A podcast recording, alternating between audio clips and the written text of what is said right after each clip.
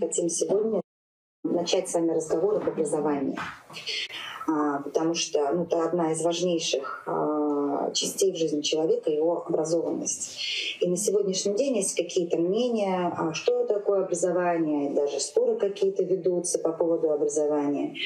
И вот нам хотелось бы поделиться с людьми вашим мнением, а что же такое образование, настоящее образование, каковы же его задачи, только ли это знание математики, школьной программы русского языка, литературы, географии, геометрии, или же это нечто другое. Вот что такое образование, на ваш взгляд, Александр Геннадьевич, какие задачи образования?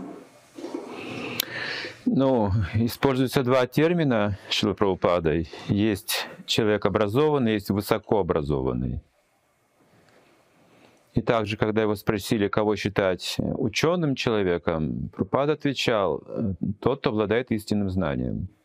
То есть вот такие простые как бы, формулировки требуют, требуют наших усилий разобраться в этих фундаментальных вопросах. Что же такое знание? И что же такое высокообразованный человек? Ну, образованный человек, как мы понимаем, он знает какую-то сферу деятельности.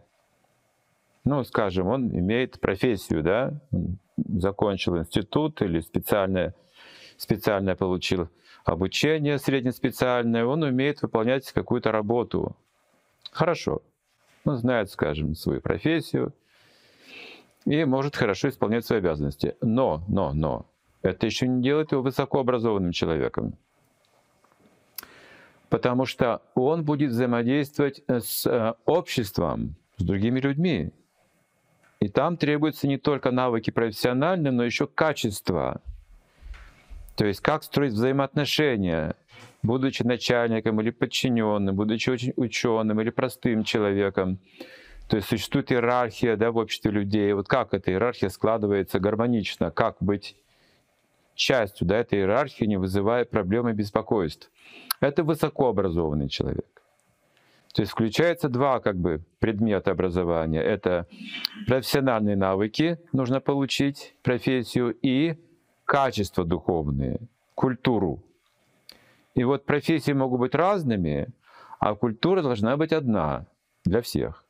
Вот это высокообразованное общество, где есть одна единая культура — Поэтому, как вот сейчас было сказано, не только это математика или физика, это навыки профессиональные, которые мы применяем в своей работе, но еще также вот духовные качества культуры. И культура требуется от всех одна — это чистота. Это определенные стандарты чистоты, поведения. А, ну вот что такое чистота поведения, например? Это ну, нельзя лгать, Нельзя заниматься незаконным сексом, делать преступления какие-то. Ну, вот это чистота поведения. Чистота еще речи, да, мы должны подбирать слова не грубые, уважительные, даже если мы хотим сказать какую-то правду или критиковать, мы находим способ культуры, да, при помощи культуры это делаем.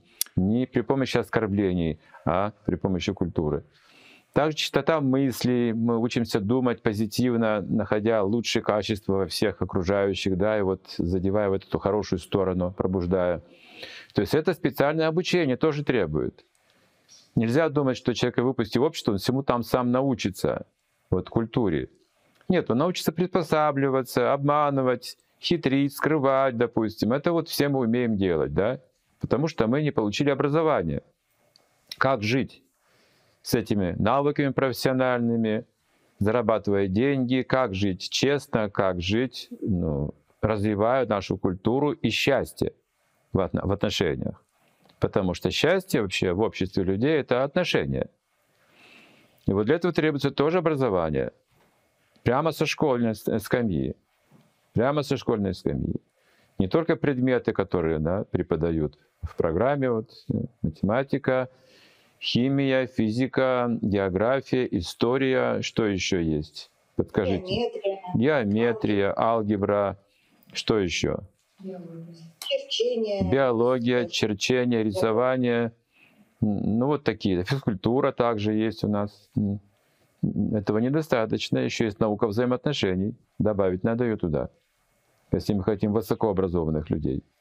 Ну вот несколько слов моих.